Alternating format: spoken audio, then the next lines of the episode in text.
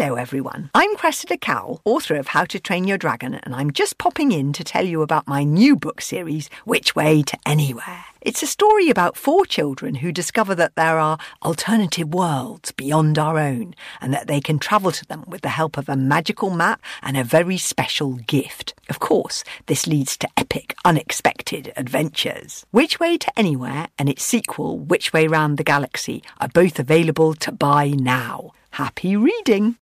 Sports Squad with Ayo and Chanel. Hello and welcome to Sports Squad, a kids sports show here on Fun Kids. I'm Ayo and as usual, with me is Chanel. Now, Chanel, last week Chris Hoy was on the show. He was talking to us about cycling. How's your cycling going? More importantly, I know your little brother cycles as well, doesn't he? Yeah, um, with Chris Hoy's advice, he's getting pretty good, but he's still pretty moody while he's doing it. Do you cycle, or you? Uh, is that one of the few things you can't do? I know I actually really love cycling, but I don't have a bike at the moment. Finally, something your brother can beat you on. All right, now coming up on today's show is the Sports Challenge. We've also got Chanel, who's also got all that wonderful news from the world of sport. And also, our special guest is a World Cup winner. Sports Squad with Ayo and Chanel. So far on the show, we've had Olympic champions, FA Cup winners, and world champions. Now we're joined by someone who's won the World Cup. She was top of the world playing cricket for England. Ladies and gentlemen, drum roll please. It's Ebony Rainford Brent. Welcome to the show. Hi guys, thanks so much for having me. We had a bit of a drum roll there. We're going to go into it a little later on, but let's just say you're a pretty decent on those things. Yeah, no, I love playing the drums. It's um it's something I started as a kid when I was sort of at school and then kind of forgot about it when I became an adult and then more recently I've decided it's time to go back to being a kid. So it's so much fun, lots of stress relief and I play along to all my favourite tunes.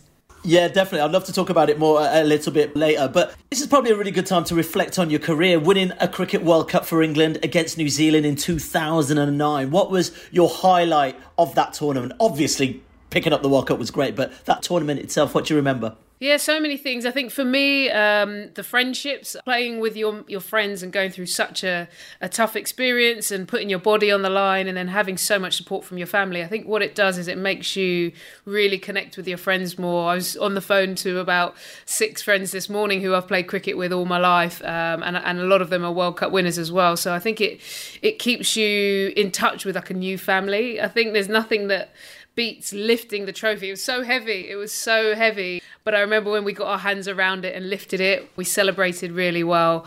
And then personally, just getting out there, I had so many injuries during my career and I wasn't sure if I'd make the tournament.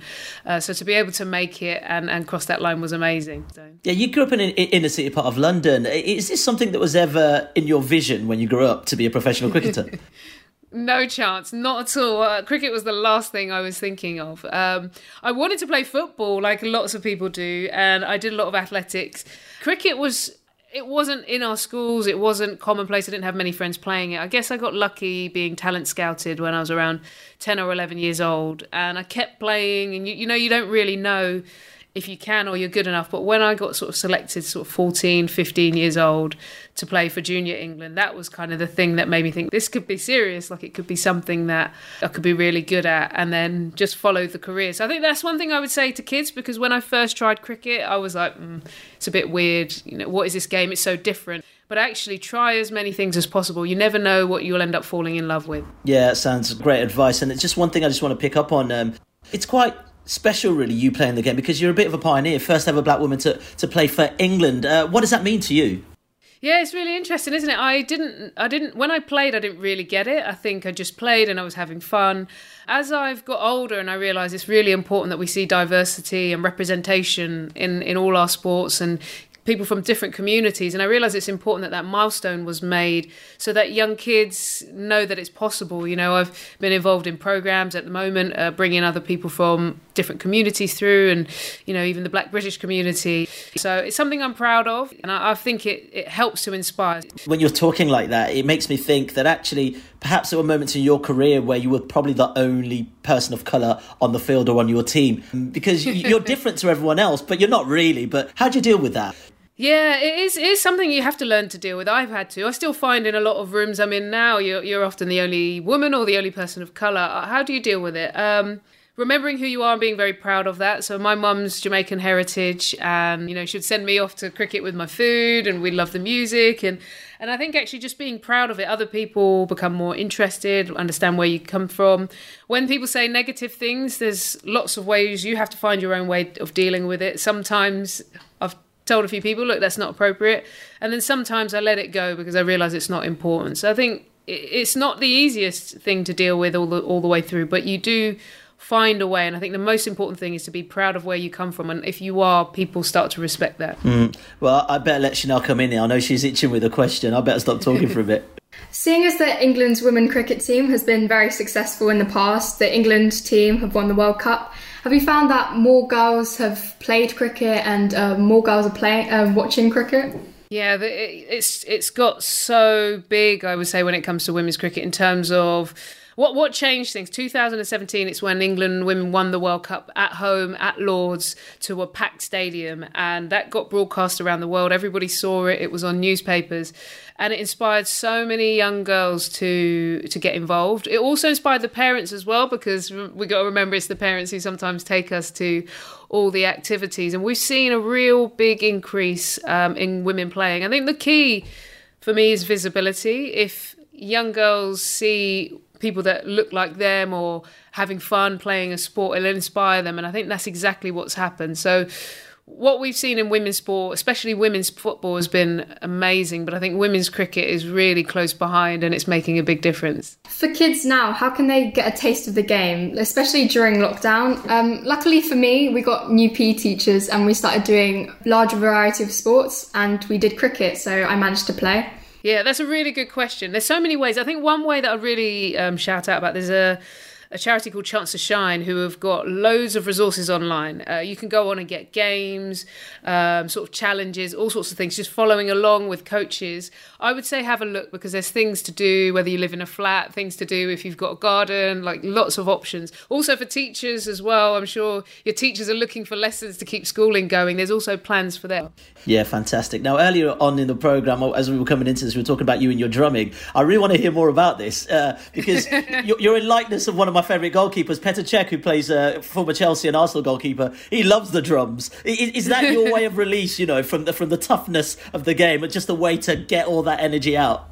There is nothing better. I will repeat this like 10 million times. There's nothing better than here. I've got my drumsticks here actually. always prepared. You come, they're always they're nearby. Coming home or waking up and you don't think about anything you just hit as hard as you can. And then playing along to your favorite songs um, you could put on the radio or you know you could put on your favorite tune. And I, I, think it's it's a mental release. I wish if i played more actually while i was sort of playing at my england height because i think it would have helped me to de-stress a lot more. But i think it's definitely something everybody should do is try and have some sort of instrument. Even if you're no good at it it doesn't matter if it it doesn't it doesn't sound good. I think the most important thing is just to have some fun. Yeah fantastic. Uh, chanel's definitely got something on, on team sports she wants to ask you.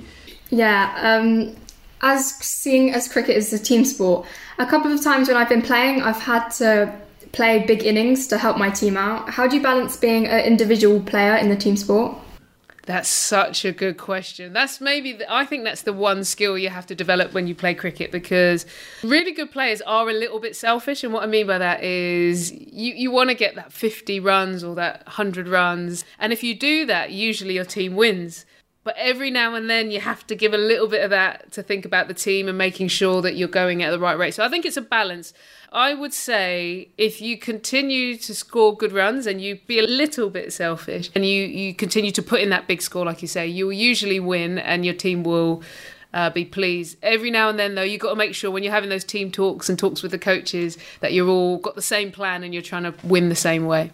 Really, really good question and really good answer really as well. And you know what's interesting about? Uh, I've, I've, worked with sports people for a while, and um, you never lose that sense of competitiveness, even once you've left the game. Uh, are you competitive in any other sport apart from cricket? What else do you play? Yeah, golf. Um, I'm not very good at golf, but I get very competitive. I can hit it a good way. I think playing cricket all these years has helped. Um, and I cannot wait to get out and, and hit some balls in the fresh air.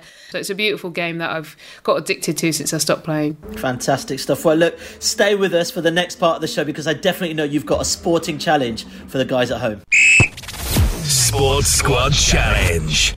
Okay, so this is the part of the show where our guest gets to set you at home a challenge.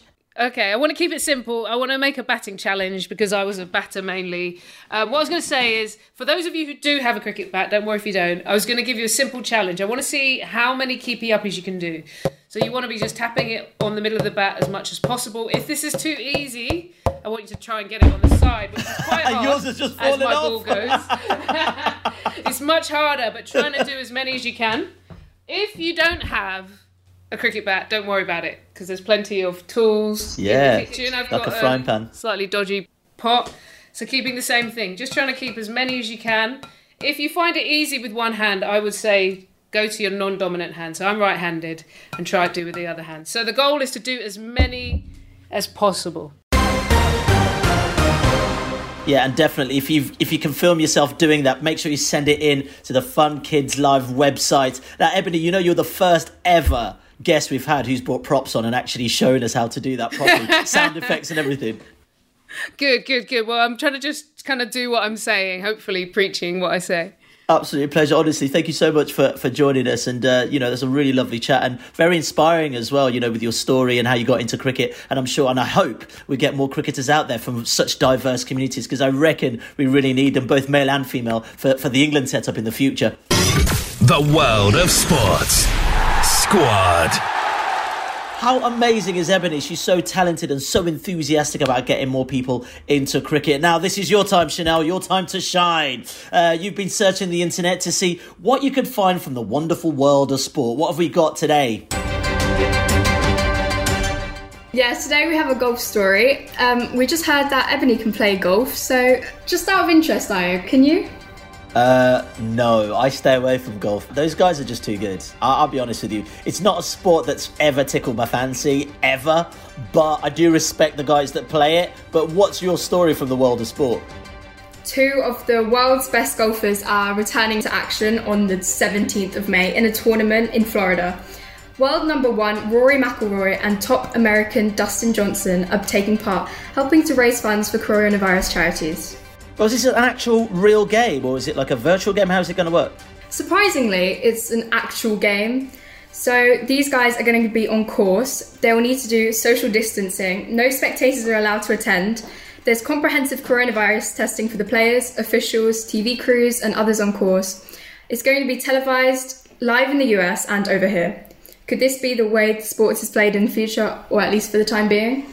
Yeah, that you know that's a very good point. And the moment you said that, it got me really thinking about how many sports are already closed off at the moment, but but also how weird it's gonna be if you're a sports person and there's no one clapping. Let's say you know you hit a hole in one and you're like, yeah.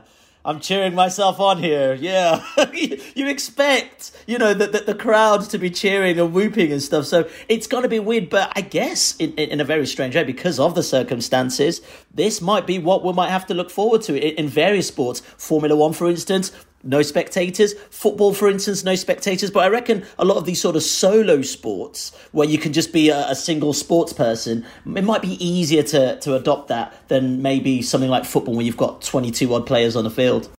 Definitely. They're going to have to have a, a large imagination and imagine that massive crowd clapping for them. Definitely, definitely. That is a banging story. I love that, Chanel. You are on it when it comes to these stories. You're like the best journalist we've ever had. Well, my only journalist we've ever had, but that's a whole different story. Right, that is all we have got time for on today's show. It's goodbye from Chanel, Bye. Sports Squad is brought to you with the support of the Audio Content Fund. and it's goodbye from me. Thanks for listening to the podcast. If you enjoyed the program, please review us and rate us as well. Ebony, you're still with us. Knowing you play the drums, it'd be rude not to have you play us out. Could you take it away? Definitely. No, thank you so much for having me.